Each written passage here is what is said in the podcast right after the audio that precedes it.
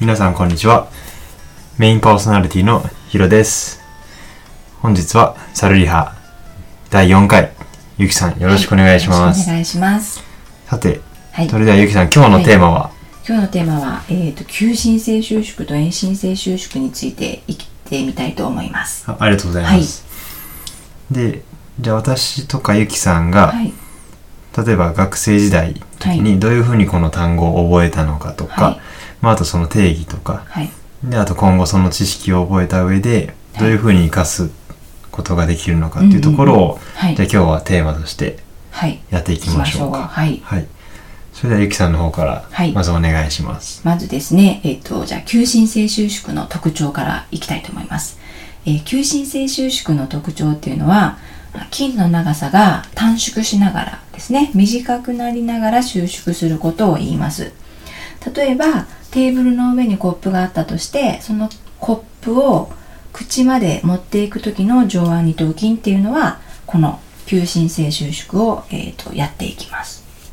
いいですかここまで。はい、コップを持った手が口元に近づいてくる時の上腕二頭筋の動きそうがですね、上腕二頭筋はい、急進性収縮ですね。ははいい、上腕二頭筋ぐーっとこう縮んでいきますよね、はい、起止と停止が近づがく近づいていくはいこれが、えー求心性収縮ですですね。はい、はい、でもう一つの遠心性収縮なんですけど、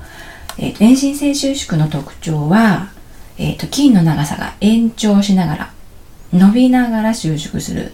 うんうんうんものを、えー、と遠心性収縮っていうふうに言います。で、まあ、先ほどのあの例にも出てきたあのコップの例でいくと今コップを口元にあの持っていってるんですけどそのコップを今度テーブルに戻す時の上腕二頭筋これそうこでうね筋肉がぐーっとこう伸びていってる感じのイメージができますかそうですねだからあの上腕二頭筋で口元に近づけたものをはいまた離す時、離す時離す時元に戻ですすね、はい例えばこれで上腕二頭筋が全く力が入ってなかったとしたら、はいコップの重さで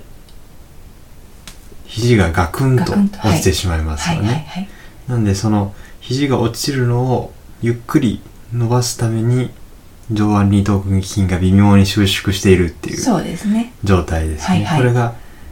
要は遠心性遠心性収縮こう岸と停止が遠ざかりながら収縮している。はいで。すね、はい。ということになりますそうねですね。はははというのが、まあ上えー遠心性収縮とです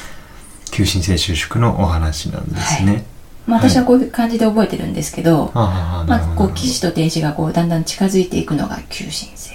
で逆にこう遠ざかっていくのが遠心性っていうふうにまあ覚えたら、私は覚えやすいんですけどあなるほどねなるほ。どそんな感じでこう学生さんにも伝えてます。なるほど、はい。私は学生の頃漢字から覚えたんであすーなるほど急心性収縮って心を求めうるん収縮って書くんで、はい。近づいていくああ。筋肉が自分のところに自分の中央に近づいてくるようなイメーうジん。ですね、なんで、まあ、上腕二頭筋さっき言った上腕二頭筋で言ったら肘が曲がるとうん筋肉が縮みますね、ええ縮む縮むと僕の真ん中の方に寄ってくる筋,、はい筋肉が寄ってくるんえでえ求心性うん。なるほど。で逆に遠心性は心が離れるん遠でざかっていく離れていく離れちゃうっていうのうん遠くに行っでちゃうっていう意覚え味たりでしまああーしなたるほどまあ、あとはざっくりなんですけどよくこう解剖とかでは例いえば三角筋の主な作用はうん肩の屈曲ってあるじゃないですか、うんああいうはいはい主な作用に乗ってる動きはまああのざっくり僕なりの覚え方なんですけど、まあ、はい大体あの作用としてははい求心性収縮が多いんだろうなっていうふうにうんいうふうには覚えてました。ああ、はいまあまあそうですよねですですうんまあ、もしかしたら例外もあるかもしれないんですけど、まあ、そういうふうな感じでざっくりと学生時代は覚えそういてうふうに覚えたらですですうん、覚えやすいですねはいはいですねそんな感じでやってました、はいはいはいああなるほどあ今度ちょっと聞いてみよう学生さんにあぜひぜひおはい願いします、で、うんまあ、こういう求心性収縮遠心性収縮なんですけど、はいまあ、これを覚えて、はい例えばこう国家試験とか、はいまあ、今後どういうふうな感じで問題としては出されるんでしょうーん国家試験ではなんかそこ問題こうパラパラ見ましたけどなんか歩行の時のあの、うん筋肉の働きでこれは遠心性ですかとかうんうんこれは急進性ですかとか出てますねははは例えばこうかかとが離れ、えー、とかかと立地時のひらめ筋は急進性収縮か遠心性収縮かみたいなはあなるほど歩く時の、うん、かかかととがが離離れれるる時時そうそうそう床からかかとが離れる時のひらめ筋、だから足を後ろにしてこう蹴り出す時の足ですわあねそうですね蹴り出す時の足でかかとが浮離いれてるる時時はいうん離れる時は離れる何時筋のひからめ筋ははひらめ筋の収縮は何かっていうねどうですか皆さんわあかありなまるすほどこかうねいう問題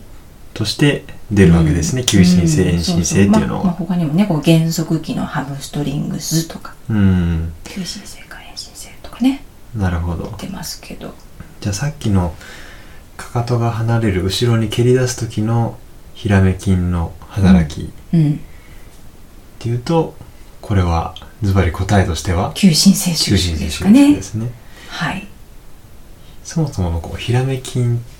てどんな作用があるのかとか、うんどこに起死と停止があるのかっていうのがまずそもそも基礎知識としてないと、うんなかなかわからないですよねところであると思うんですけど例えばひらめ筋の主な作用としてはうん何なんでしょうね、主な作用はまあ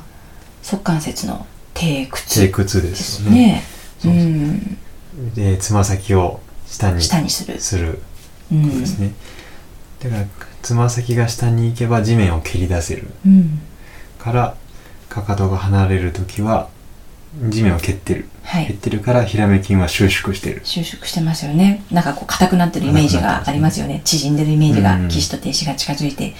縮んでるイメージがあるのでで急進性で収縮っていう話になるんですあのね言えるかなと思いあますなるほどこんな感じであの一個一個考えたらうん問題解けそ解けうですそうっけてど感ねじですね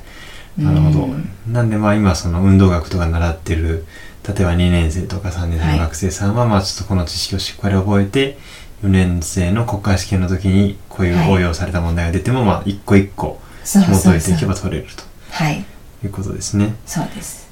でそうあれですねこう遠心性とか急進性収縮ももちろん覚えないといけないんですけど、うんはいでもそれ以前にこのその問題で問われてる筋肉がさっきも言いましたけどどこから出ててどこからくっついて主な作用はとかその辺のベースがないとっていうところもありますね。そうですね解きにくいですよねうんそまあうでまあすねどこについてるかですよね体のどこに筋肉があるかっていうのが大体わかんないと、うんまあ、起死停止を覚える前にそのどどこにあるかっていうのを自分でこう指させれるといいですよねですね足の表側なのか裏側なのかとか、うんそうですねその辺もまあ、うんえー解剖学の知そうそう識そうと合わせて復習していただけたらまた、はいいい知か識のな定着にいいかなと思いますねはい、はい、えサルリハ今日は第4回筋肉の収縮急進性収縮と遠心性収縮でしたゆきさんありがとうございました、はい、ありがとうございました。サルリハよりお知らせです。当番組は、リハスタッフのお役に立てる知識の配信を行っております。参考書や文献などから、正確な情報を皆様にお届けするよう努めておりますが、万が一、誤りなどありましたら、メールアドレス、サルリハ、アットマーク、gmail.com までご意見を頂戴できればと思います。またご感想や取り上げてほしいテーマ質問も募集しておりますよろしくお願いいたしますそれでは皆様次回もサルリハでお会いいたしましょう